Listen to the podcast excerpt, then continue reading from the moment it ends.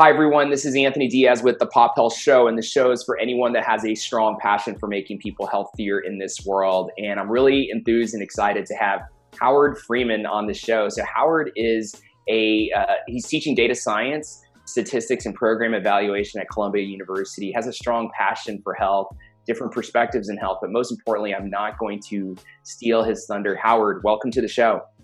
Thank you very much. It's a pleasure to be here and, and to talk about population health, which is really such a, a critical issue. Absolutely, absolutely, Howard. Well, um, I really appreciate your work. I appreciate what you're doing. And I, obviously, there's always a story behind the person. Maybe you can teleport us back to where it all started in the beginning, you know, and maybe the series of events that went on through your life to, to, to where you're at today and, and to focusing and having a passion for health so uh, thank you for that. Yeah, for myself, it's uh, interesting. I, I studied quantitative areas. So I did a master's in statistics, PhD biomedical engineering. Uh, but then I went to banking, and I was mm. in hmm. banking for a number of years. Uh, but I always kept thinking about, well, what can I do that's health related? And so then I eventually moved back over and started doing a lot of work in health areas, uh, in the for-profit sector, working with pharmaceutical companies, some work in the in the, the public sector as well, and then in academia where I teach at the School of Public Health and the Data Science Institute at Columbia University. But throughout that, one of the things that I find you know exciting is the improvements we're seeing in population health, as well mm. as you know our new awareness of the challenges. Mm, I love it. I love it, Howard. Well, you know, definitely very well situated, and and to, to have you, um, you know, focus in this area and all the different disciplines that you bring, and so it's exciting to see, to hear where it all started. Maybe you can tell me a little bit about, you know, um, what has you fascinated about population health today? What's exciting? You know, lots more data, lots more inputs. Um, uh, you know, there's AI, there's quantum now, there's IoT, there's sensors, so much data. Um, but anyway, I don't want to put words in your mouth here. What has you excited about health and population so health today? Th- the first thing, which is counterintuitive for a lot of people, is mm. the reality that on average, people's health has improved substantially, even in my own lifetime. Right. Globally, life expectancies have increased, maternal mortality, infant mortality has declined. Now, obviously, the U.S. has not experienced in the last few years that type of benefit, and we really, you know, we're struggling a little bit. But if you look over the long term, over the decades, there's a really good news story happening. And that mm. news story is related to some of the things that happen in the background mm. sanitation, uh, clean water. It's related to the education, but it's also related to just basic health care, having the antibiotics available, having the drugs when you need it, being able to get to medical care when necessary. So overall, there's a there's a global big picture story that's positive. While of course we have to be aware of coronavirus and a lot of the challenges that we see that you know keep happening on a daily, weekly, or, or annual basis. I love it. I love it. And you know what should be that being said you know lots of different uh, pieces you're touching upon in that in that supply chain for giving good adequate access to healthcare you know not just in the us but globally as well um, since you're in this world of this interesting world of health population health statistics um, what should be our mental model for thinking about the world of health? Like, you know, what are the pieces that need to be in place to equate to optimal population health? So I'm right there with you, not just, you know, obviously I'm an optimist by nature, but I do feel like people are getting healthier. All the right pieces are, are in place are starting to be in place. But what should be our modern mental model for having optimi- optimized population health? Or said another way, if you were, you know, in charge of, uh, you know, the health of the world, you know, what are some things that you would want to see in place? Maybe some opportunities. What would you start, stop, continue? That's 17 questions in one, but yeah, I love it, and, and I want to first thank you for the promotion. Uh, uh, you know, I've been put in my resume, and I'm now in charge of the health of the world. So that's great. I really appreciate it. um, in all seriousness, you know, for me, there's some great models that already exist, mm-hmm. and they're the ones that frame my thinking. Mm. So there's something called the Ouagadougou Declaration on Primary Health. And this is a declaration that came out of uh, Africa. It was signed in the capital of Burkina Faso. And it identifies nine key components for public health that I think are extremely critical. They actually build upon the World Health Organization, who had six components. And those components are somewhat intuitive things like you need the right human resources, you need the right infrastructure, you need the right drugs and supplies, You you need the right information systems. You know, back to that whole thing about the data and the analytics. Mm. You you also need to make sure you have financing available. So a lot of these key areas uh, are there. What the Ouagadougou Declaration did was say, hey, we also need community involvement. Mm. And they also talked about research and a few other areas. So I think there's those great models that are in place, and I like to use those frameworks when I start asking, well, where should we be investing more time or effort? What can we do better? Mm. And when I think about from a data analytics point of view, I'm constantly asking myself, what's the population who receives the most benefit from a certain treatment? Which ones are undertreated, and what can we do to address that undertreatment? Mm. Which brings me right back to your great question about frameworks. So when I see that undertreated population, I start asking myself, of those, let's say nine components from the Ouagadougou or the mm. six components from the World Health Organization, which ones do we need to address first in order to help these people who aren't receiving the care that they need? Mm. I love it. I love it, Howard. And maybe taking some, and hopefully I'm not giving away, you know, we're not giving away answers to a test you have to administer to one of your Columbia University classes, but um, but if so, you know, you're going to get a couple more A's, right, or B pluses, right? But um, on this, this, study, the Ouagadougou uh, study, on some of the dimensions that are hard to codify, like the community elements, what opportunities or day in the life are you seeing? You know, where where analytics, data science, statistics can be applied. Like, love to hear maybe an example or two of what you'd love to see more, or maybe some interesting data sets that might be so, out there. They need to we need to shine a little bit more light and merge you know, to, to yeah. your point, there's a lot of people who are in more remote areas where it might be more difficult to bring whether it's a, a community activity or some other type of thing you'd like but many people still have mobile phones many people still have smartphones there's mm. data provision in many many countries even in r- rural areas which you might not expect and so what you find is you're having app based information that can be absorbed also that feeds forward. So that's information for us. You mm. also have this great opportunity to track utilization, utilization mm. of healthcare services. So instead of having to wait every four or five years to do a population health survey, mm. you can actually start and communicate directly with the public and find out, well, what are their needs? Mm. Also, when you're trying to figure out what went wrong, let's say um, you're trying to do, you know, someone died and you want to figure out, well, what, what are the issues? What are the causes? Well, you can't always have a specialist who's going to come to every person and do a detailed autopsy. But there are app based, scientifically validated measures that can be taken to get at least some information. Mm. And so mm. that's what we're getting right now is a lot more sources of information than you had before, going beyond traditional data sources. Mm-hmm. You're also having the ability to analyze it because suddenly data storage is in the cloud. It's a lot cheaper and mm-hmm. the power to analyze the data is so much more effective. And lastly, the algorithms just get better and better. And this right. is really where I think some of the most exciting work is happening. Mm. Things that I was working on that were considered the most cutting edge algorithms 20, 25 years ago. You know, we got high school students who laugh at that now, saying, "I can't believe they're using this trivial technique." And I yeah. say, "Well, it was pretty good 25 years ago, but let's learn." And I want that. I want that 16, 17 year old to push the science envelope far beyond anywhere I could right. go. So uh, to me, I that's exciting. It. I love it. Yeah, and it opens up new questions too, and that's the fun part is coming up with the new questions against the data as well. And so it is very exciting. It's very exciting times. You know, obviously the premise of what we're talking about is like a lot of these data sets are um, obviously with consenting and the right disclosures. You know, a lot of this data could emerge and told great stories, but some of it's still kind of siloed.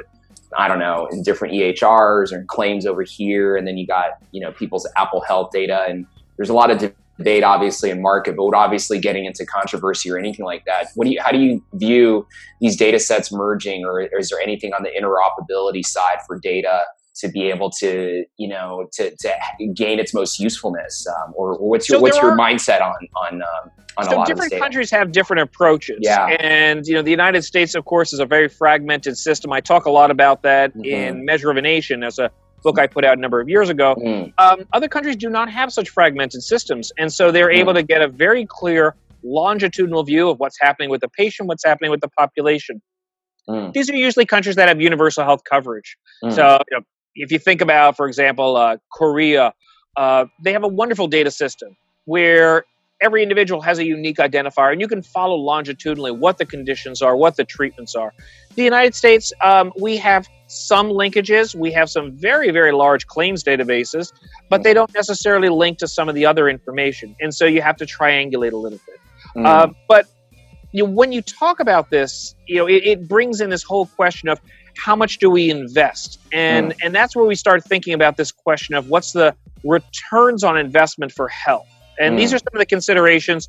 Uh, I think we mentioned earlier about Ultimate Price, uh, my new book that's coming out in May that looks at how human life is valued. Mm. And there I spend an entire chapter discussing in great detail different ways that healthcare can be measured, assessed, and prioritized. And in different mm. countries, they use different metrics. It's mm. critically important because if someone's life is more valued, more money will be spent in trying to keep that person healthy and alive. And if mm. someone's life is not as much, not as valued as much, well, their health will not be as preserved. So these mm. are a major focus of that new book that's coming out in May called Ultimate Price.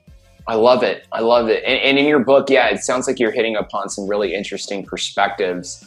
Um, you know, on on you know human value, human life, and you know accessibility. And so it's really exciting to see um, I guess that being said, I don't want you to give away, you know, uh, you know, too much in the book. But you know, looking looking more into the future, I'd love to hear a little bit on since since you are an author, this is your space. You teach a lot of classes. I love scenarios and I love situations, right?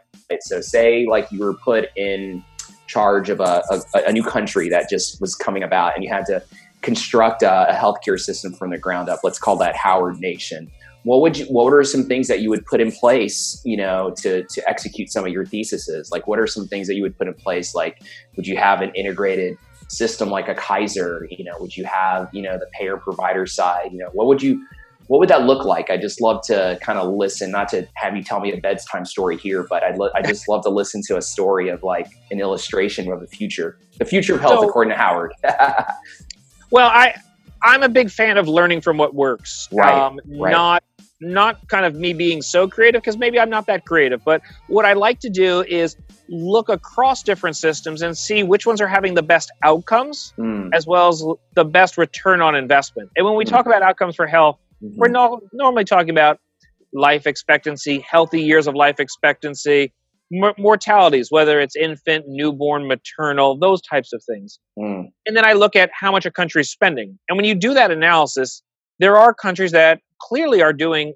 an excellent job. Whether you're talking about Japan or France or or some of the other countries where they have very high life expectancies and the cost per person is substantially lower than let's say the United States. And so mm. for me it's about taking those lessons learned. As for metrics, how do you measure that? Well, that's a little bit of a challenge, right? And you know, I discuss it a lot in Ultimate Price, but things like the choice of whether I look at the cost per life saved or cost per disability life year, those actually will have strong implications on whether I choose to save one person or another. Do I invest mm. in one person's health or another? So these are detailed decisions. But my mm. first pass is to start and ask what's working mm. and then leverage those best practices. And mm. as for the metrics on measuring whether it's healthy lives or the value of life itself, these are things that are very important considerations, things that we, we shouldn't treat lightly. Um, mm-hmm. But luckily, they're treated very deeply in chapter five of Ultimate Price. So I love it. Store. Yeah, we'll have to link to link to the book in the show notes, and obviously your previous book as well. And no, phenomenal, and I can't wait to read it as well. And so, um, Howard, this is phenomenal, and I, I, really appreciate your insight and perspectives. Um, one extra question I have that that's uh, that I have is you know, with your students at Columbia University, you know, looking at data sets and uh, statistics, and just anyone that might be listening to this that might be an executive or or you know an analyst what's the modern way of like looking at data these days i mean are you using like r spreadsheets i mean if you if you could design and give people like a toolkit for in a mindset for looking at data whether it's related to healthcare or not what's your yeah, what's no, your mindset a, on research it's and, a great and, question um, I'm still using Excel, so but I have a team that uses you know all the latest can, data science tools. So you can go very far in Excel. I wouldn't denigrate it. Uh, that said, um, there's a proprietary software SAS SAS that really mm. dominates uh, yeah. very much in many of the health spaces. Right. So it's important to understand and be aware of that one. Uh, in addition, uh, I use R, Python, SQL uh, as part of my regular work. I think it's 2020. Uh, if you're really interested in data, right. you should know a lot of the open source ones. So you should know R, yeah. you should know Python, you should know SQL. Uh, it doesn't take that much to become functional. Mm-hmm. You don't have to become an expert, but to become functional, it doesn't take that much effort. There's some great online courses for that. Mm-hmm. Uh, but if you're just dead square zero in the health space, SAS, SAS is still yeah. really a dominant, dominant player. And basic functionality in SAS is also something it doesn't take too long to learn. Uh, they have educational licenses, so these are things that they're readily available and you can learn them. Awesome, awesome. No, this is this is great, Howard. I really appreciate it. And uh, uh, uh, one of the last questions I have for you is uh, obviously we don't want to date this interview too much, but obviously lots going on in the world always, right? But what's what's something you do? You're in health. You've looked at health. What are some rituals or habits that you do on a weekly or daily basis that keep your engine going, help help you feeling optimal, safe, calm, you know, and just feeling good overall? Great question. So um, when I wake up, first thing I do, I do a, a little loosening exercise, mm-hmm. and then I do Tai Chi. Nice. I walk to and from work. That's uh, that's approximately two and a half miles each direction. And then when I get nice. to work, I drop down, and then with my right arm, I do 300 push-ups. With my left, I do 250. Um, I got to work on that one a little bit. um, in all seriousness, everything but the push-ups is true. So um, uh-huh. Tai Chi is a daily practice for me. Doing a little kind of loosening up stretching is a daily practice for me and I do walk to and from work every day, which is two and a half miles each direction. Uh, nice. Uh, and that seems to do uh, okay for me. I'm almost 50 years old. I, I, think I'm doing okay. Nice, nice. Well, Howard, this is great. I really appreciate. Um, you know, it's great, great to see like living, living what you know, living the speak or living what you talk about. And it's really important. To, you know, movement obviously is super important. But uh, Howard, this was great. Um, my very last question for you is: if our listeners would like to get a hold of you, reach out to you, buy your book, or just say hi, give an amen, what would be the best way to do so? Uh, well, certainly would love to connect with people on LinkedIn. Uh, I do have a Twitter feed as well. Uh, if you just Google my name, Howard Friedman at Columbia University, you'll be able to quickly find the Twitter feed and LinkedIn, and those are great ways to connect with me. Awesome, awesome. Well, and, Howard, and to find so, my book, yeah. it's going to be very easy. University of California Press, Ultimate Price, available at bookstores everywhere, as well as uh, Amazon, any other independent bookseller. Awesome. Awesome. Well, Howard, we'll have to link to it in the show notes. And um, so, a couple things I just want to say. It was really great to hear about your origin story, your background, your passions in health. And you gave us some really good mental models, right, about thinking about analytics, population health, personal health. So, very rewarding and enriching. You know, this is better. You know, these episodes for me are better than, you know, five cups of coffee, of course. But, um, Howard, thank you so much for your time. I really appreciate it. This was great. Thank you. It's been a pleasure. I really appreciate it. Take Thank care. So Have a much. great day. You too.